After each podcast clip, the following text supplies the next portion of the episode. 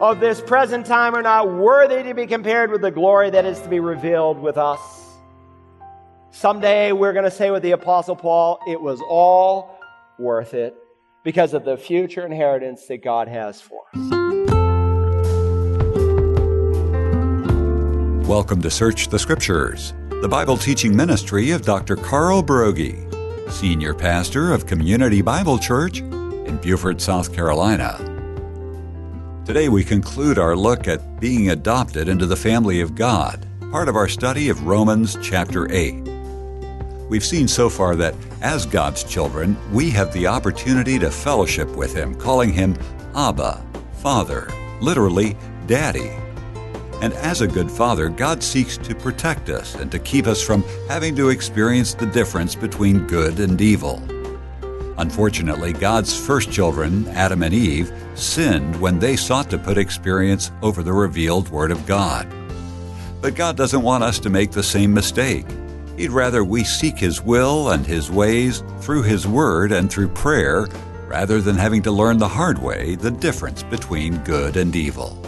Now, God doesn't want you to know good and evil by experience. God wants you to know good and evil the way He knows good and evil by revelation, by direct revelation from an all knowing God. And so God said, Here's a tree. It's called the tree of the knowledge of good and evil. And I don't want you to eat from it. I want you just to leave it alone. And that should have been enough for man because God said it. And so even today, people are no longer satisfied with the Word of God. And we have all these denominations and preachers last week agreeing with the Supreme Court. And the liberal media introduced all those kinds of preachers saying they did a wonderful thing because this is an equal rights issue.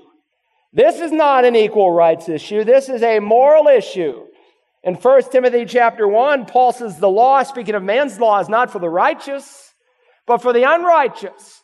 And so he says man's laws are, are written against perjurers and drunkards and murderers and homosexuals because God sees it as a moral issue. But listen, I'm telling you, it's happening and it's happening fast and it's going to happen. Just the, the next step is they're going to say no tax exempt status. You can believe what you want, religious freedom, but the federal government will not acknowledge you as a nonprofit, as a church. That's next. And eventually, they will arrest cre- preachers for hate crimes. I preached a sermon one time on the Antichrist, and I think there's good reason to believe from the book of Daniel that the Antichrist will be a homosexual. And the spirit of Antichrist is very much at work in our day, my friends. And God's people need to stand up. Someone said to me this week, there was a couple who came to your church and you made them mad. I said, why did I, why did I make them mad? Because their son is a homosexual. And you said homosexuality was wrong. I said, God said it was wrong. And I read to her a portion of scripture. In fact, she became a Christian by the hour was over. She was filled with questions. I said, God says, don't you know the unrighteous shall not inherit the kingdom of God? Do not be deceived. Don't be deceived. Neither fornicators, nor adulterers, nor effeminate, nor homosexuals, nor thieves, nor covetous, nor revilers shall inherit the kingdom of God. The next verse says, but such were some of you. And such were some of you. I know because I led you to the Lord. God gave me the privilege, and you told me that you came out of that lifestyle. And God has saved you and redeemed you and made you a new creature in Christ Jesus. And some of you I've even married. Praise God, the changes He can make. Listen, we need to make the authority, the Word of God, as the psalmist said, establish my footsteps in your Word. And so John promised this in John 14, 26. The Lord Jesus said it, but the Helper, the Holy Spirit, whom the Father will send in my name, he will teach you all things and bring to your remembrance all that I said to you. What is Jesus saying? He's saying, listen, you need to be led by the Word of God. And the Spirit of God, when He leads you, He leads you in conjunction with the Word of God. Now, certainly this was a special promise for the apostles because God would bring to their minds the things the Lord Jesus said so that the New Testament could be recorded. But it, this teaching ministry, this helping ministry goes beyond the apostles because 1 John 2.27 teaches that all of those who are born again can be taught and led by the Spirit of God. And so to be led by the Spirit is to not look for some mystical experience or some feeling, but it is to spend time studying and renewing your mind in the Word of God. And listen, the will of God never contradicts the Word of God. Say amen, will you? All right, now there's the Spirit's leading. That's the first point. Secondly, adoption also brings the Father's love. The Father's love. Look at verse 15. For you have received a spirit of slavery. You have not received a spirit of slavery leading to fear again, but you've received a spirit of adoption as sons, by which we cry out, Abba, Father. So in adoption, we experience a new intimate love relationship with God by which we cry out, Abba, Father. Now, these are two words, Abba, Father, from two different languages. Abba being Aramaic, Father being Greek. The Bible is written in three languages, Hebrew, Greek, and Aramaic. Almost the entire Old Testament in Hebrew with a few chapters and paragraphs here and there in Aramaic. Almost the entire New Testament in Greek with a few sentences and a word here in Aramaic. Abba, Father. Two words side by side. It was the first word and an Israeli child would say in Paul's day. They would call their daddy Abba. It's the first word typically, at least dads like to think that a child says of them. They say daddy. It's a very tender word. And so I was there in the marketplace in Jerusalem and listening to all these Jewish children go around calling their daddy and mama Abba Emma, Abba Emma. And it reminded me of this passage. And Paul is saying, God's Spirit living in you causes you to cry out, Abba, Daddy, Father. Now, it's a radical thought, a radical thought for a Jew to address God directly as Father.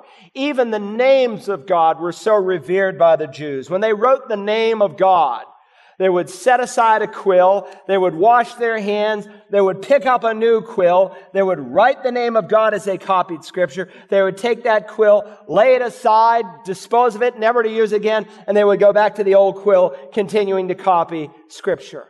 And so there was a wonderful, magnificent reverence that they had for God. But the sad part was their distance from God, and especially today, because none of us have to be distant from God as members of a new covenant.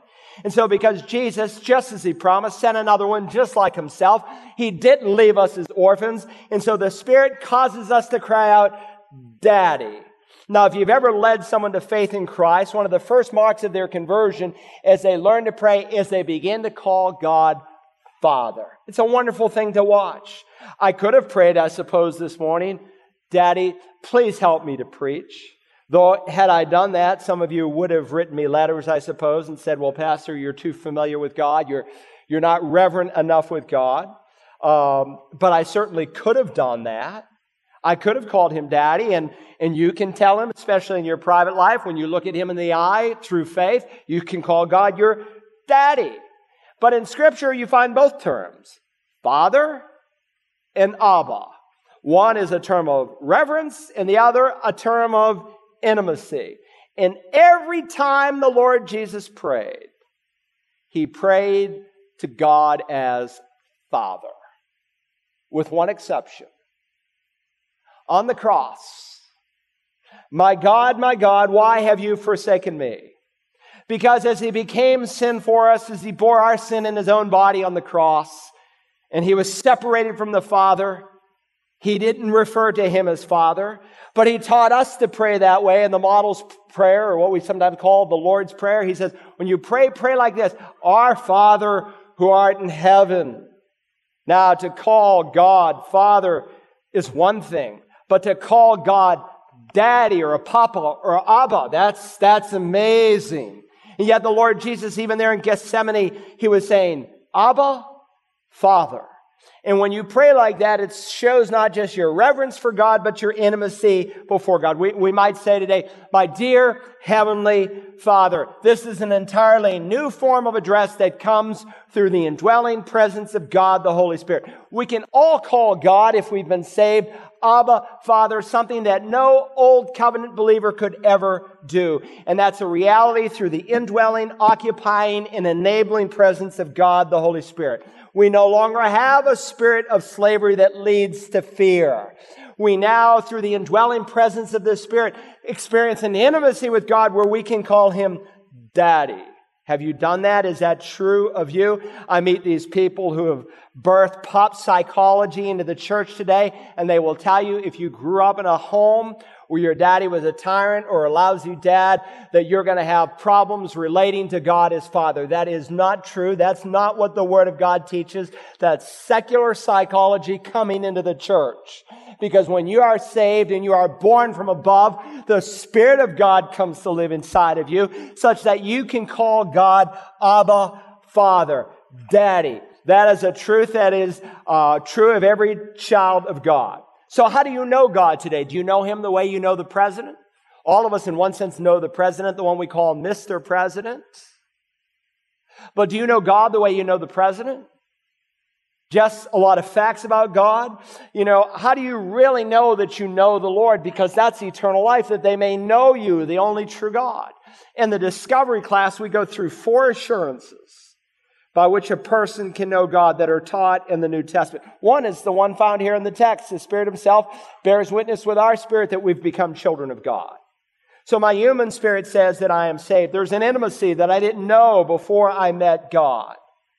And I suppose it would be wrong to standard, standardize all the experiences as to how that expresses itself.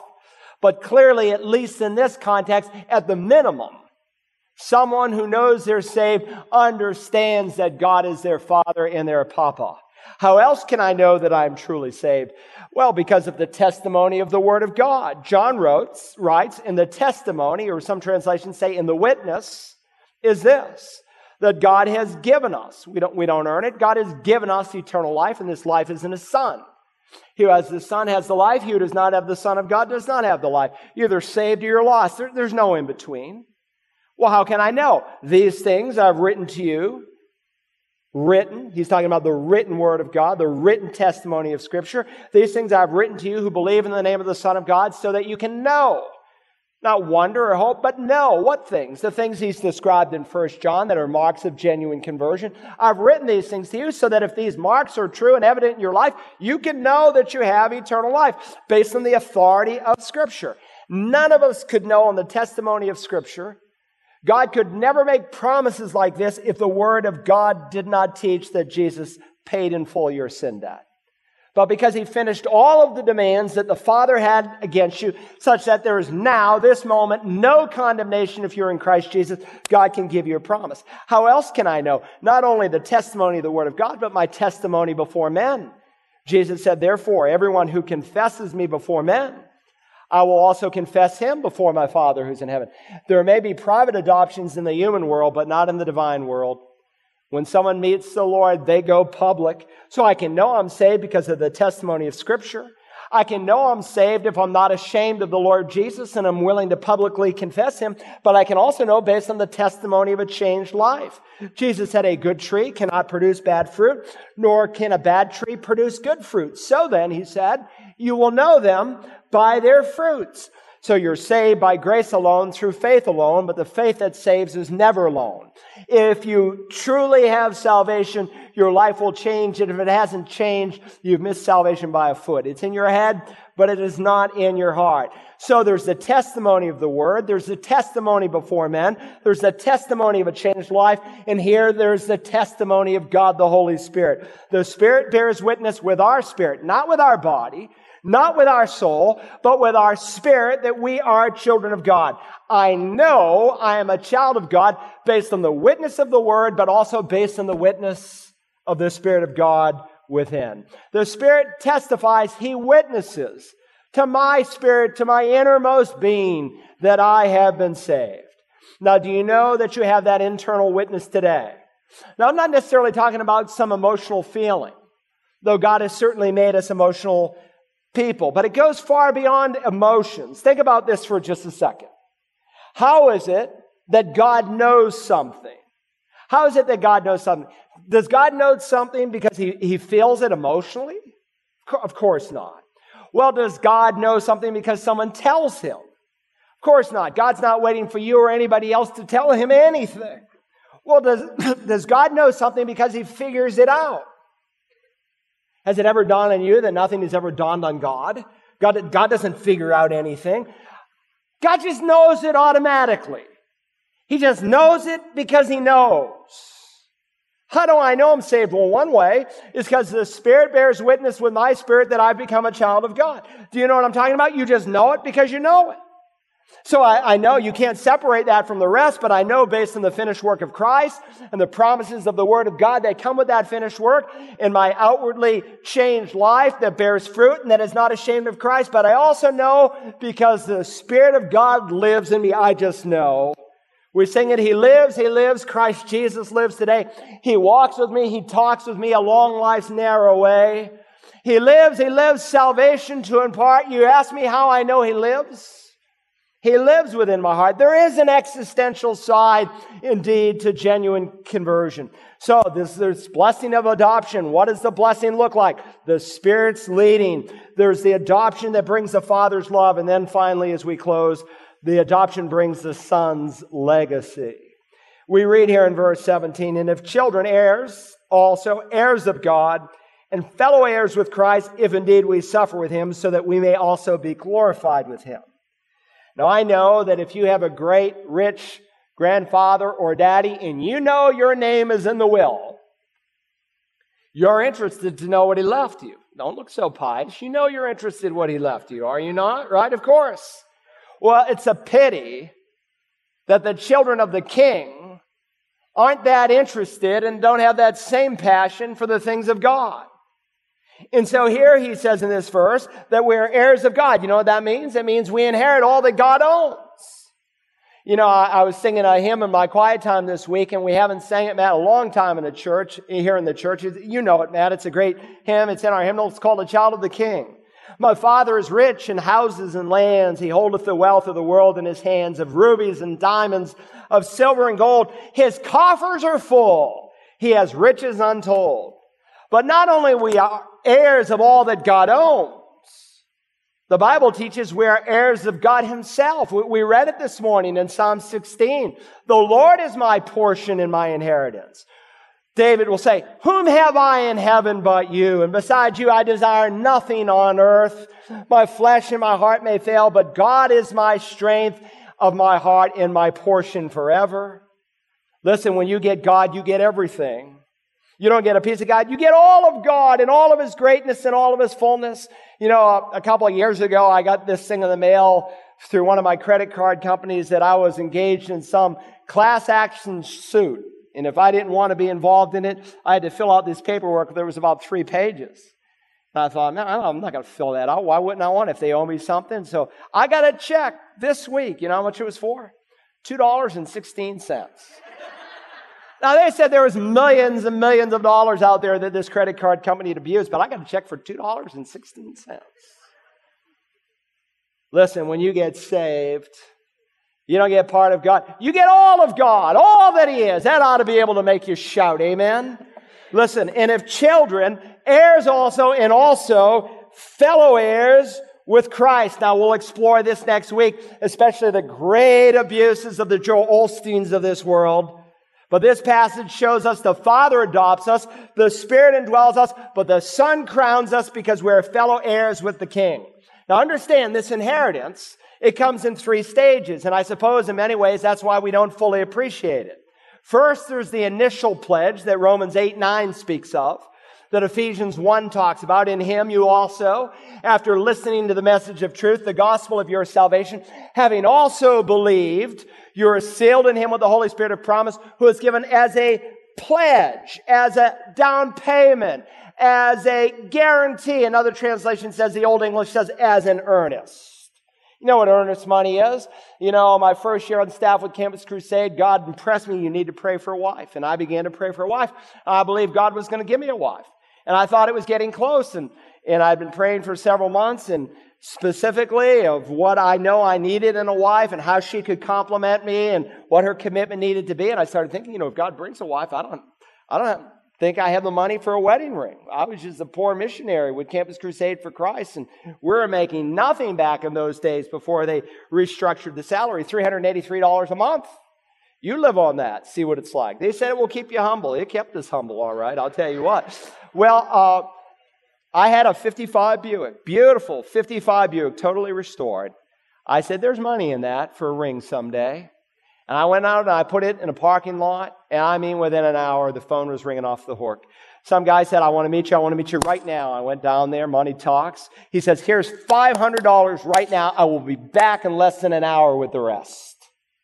What was he saying? He's saying, here's earnest money. Here's the guarantee that I mean what I'm saying. And if I don't show back up, man, it's your money. And my wife is wearing that 55 Buick today on her hand.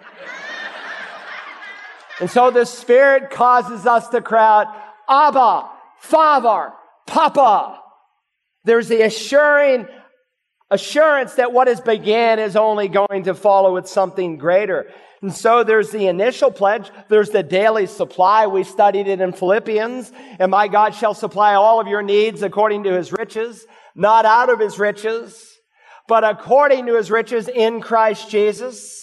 So God gives us the initial pledge. He gives us the daily supply. But then this text, we'll study it next week in verse 18. There's the ultimate inheritance. Notice verse 18. For I consider the sufferings of this present time are not worthy to be compared with the glory that is to be revealed with us. Someday we're going to say with the apostle Paul, it was all worth it because of the future inheritance that God has for us. Now, how can we apply this text? Let me make three suggestions as I close. Number one, if you are adopted, you should honor the one who has adopted you. You should honor the one who adopted you. When a father adopts a child, that father incurs certain responsibilities, but so doesn't the child. Children are to honor their father and their mother. And if that's true in an earthly sense, it's certainly true in a heavenly sense. Have you ever stopped to consider what it costs for you to be adopted by God? Have you thanked Him lately? Are you honoring Him with your life and helping others to come to know Him so that they too can honor Him? what are you doing to promote the family name? Secondly, you should honor the one who adopted you. If you are adopted, you should love the other family members. What father would not be grieved if he brought a child and adopted a child into his family and that that adopted child didn't love the other family members. There's nothing that makes me happier as a father, and certainly my wife as well, to see all of our children as adults just loving each other. They love each other, and they get along so well. And the scripture teaches that God the Father delights when we love Him. Jesus said by this, all men will know that you are my disciples if, conditional if, you have love one for another. Listen, we're all sinners saved by grace. We're washed in the blood. We're adopted into the family and we are made acceptable by Jesus Christ. And so we are to love one another. That's the badge of discipleship. The text doesn't say by this, all men will know you are my disciples if you are fundamental in the faith. Now don't get me wrong. I am a fundamentalist in the historical definition of the word. I believe in biblical orthodoxy. I believe in the inerrancy of the Bible and the deity of Christ, the doctrine of the Trinity, the substitutionary death of Christ, his literal physical bodily resurrection from the dead, and that he will literally physically actually come again to judge the living and the dead. But listen to your pastor. Believing those things will not convince an unbelieving world. If they come into a church and there's Christians gossiping and nagging and picking and fighting, they're not all that interested in what you have. Third and finally, if you are adopted, you should be a responsible family member. You should be a responsible family member. Children in the family are to be taught to care for one another, to serve one another. But if I'm to take all the blessings and benefits of adoption and then, uh, like a sponge, always soak in and never give out, that's not a good thing. I mean, who wants to be in a family where the members don't share their load? You know, somebody always makes the bed all the time, cleans up after everybody's mess, picks up all the clothes. I got to be careful here. I'm painting myself into a corner, I know. But no, there, there, there's responsibilities that we have, right? There's a lot of Christians.